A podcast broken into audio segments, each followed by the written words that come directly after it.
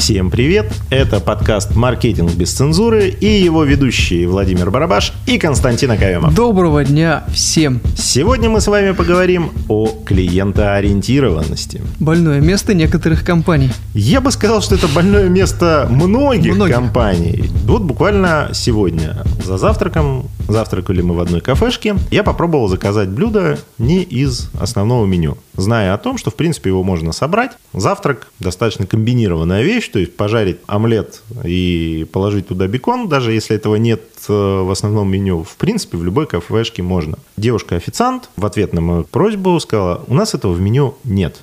На этом разговор мог и закончиться. То есть я бы не заказал то, что хотел, ну, не получил определенную удовлетворенность, но все равно что-нибудь бы заказал. Другой вопрос, что я не остановился на этом, я сказал, что вы спросите на кухне, потому что я уже так у вас заказывал. Она уточнила, оказывается, можно принесли то, что хотел.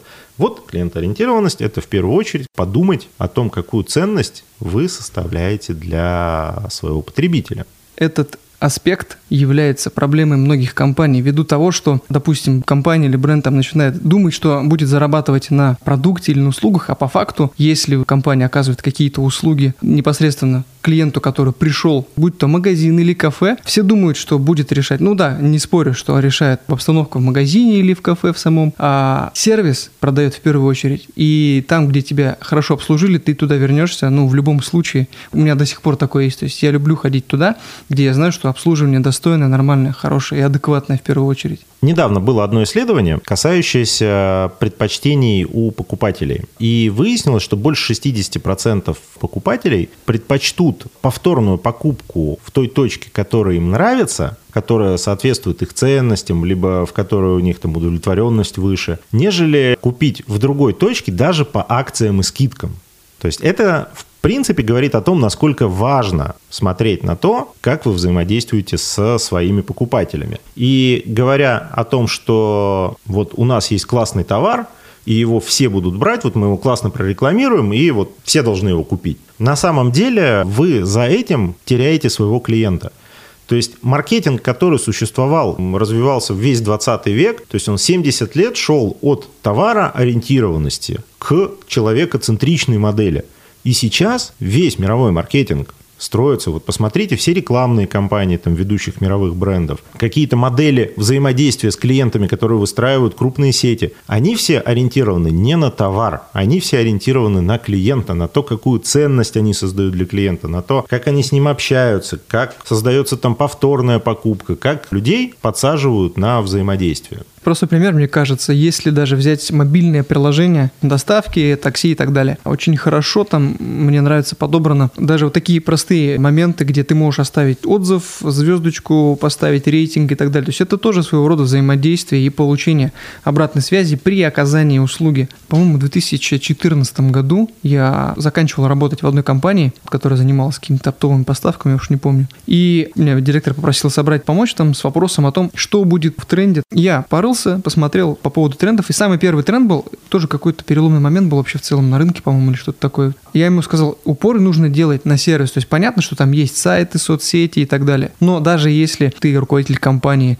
которая оказывает услуги по продаже оптовых каких-то вещей, даже сложных, все равно взаимодействие между вами и клиентом должно быть на первом месте. И это всегда является практически решающим фактором. То, как ты общаешься и оказываешь услугу. Даже если сейчас посмотреть на структуру клиентов, все знают у нас период бэйби-бумеров, поколение X, Y, Z, сейчас вот там появилось поколение Альфа, это там дети современные. Но вот поколение миллениалов, то есть это Y и Z в градации маркетологов, это поколение, которое выбирают ощущениями, то есть они покупают эмоцию, они покупают философию, но не бренд, не вещь опять-таки, исследования показывают, что это поколение готово отказаться от бренда, если этот бренд не соответствует их философии, даже если вещь нравится. Этот выбор происходит везде, от того, где они покупают кофе, до момента, где они покупают там или берут в аренду машину, или устраиваются на работу.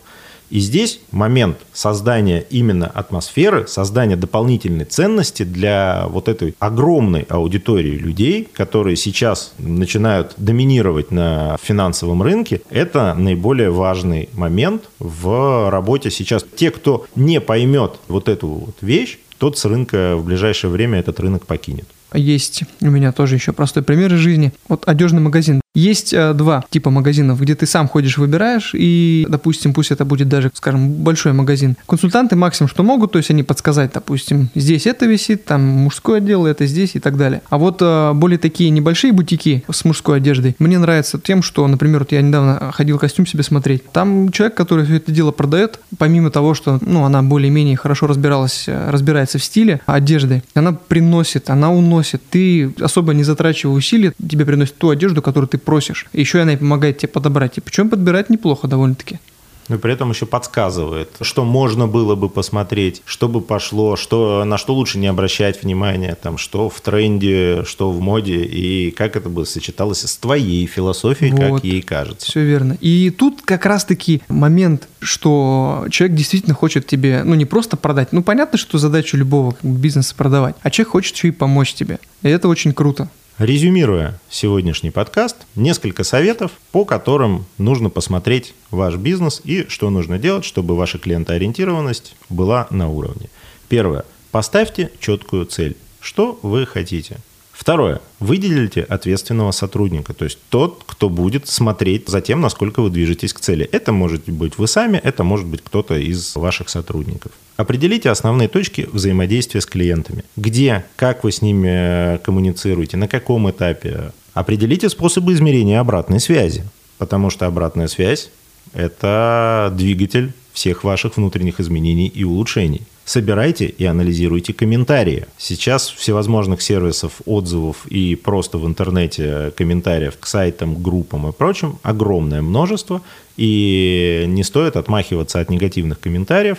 В них может быть дан ключ к вашему росту. Прорабатывайте свои узкие места. Если у вас есть где-то как бы трудности, соответственно, Опять-таки, не бойтесь, решайте механизм, привлекайте специалистов, если сами по какой-то причине не можете придумать выход, и расшивайте их. То есть это не является приговором бизнесу, это ваша точка роста. Создавайте дополнительные ценности. Мы об этом уже сегодня поговорили, что эмоция, которую вы создаете, ценности, которую вы продаете людям, по сути, как бы вы продаете не товар, вы продаете ощущения.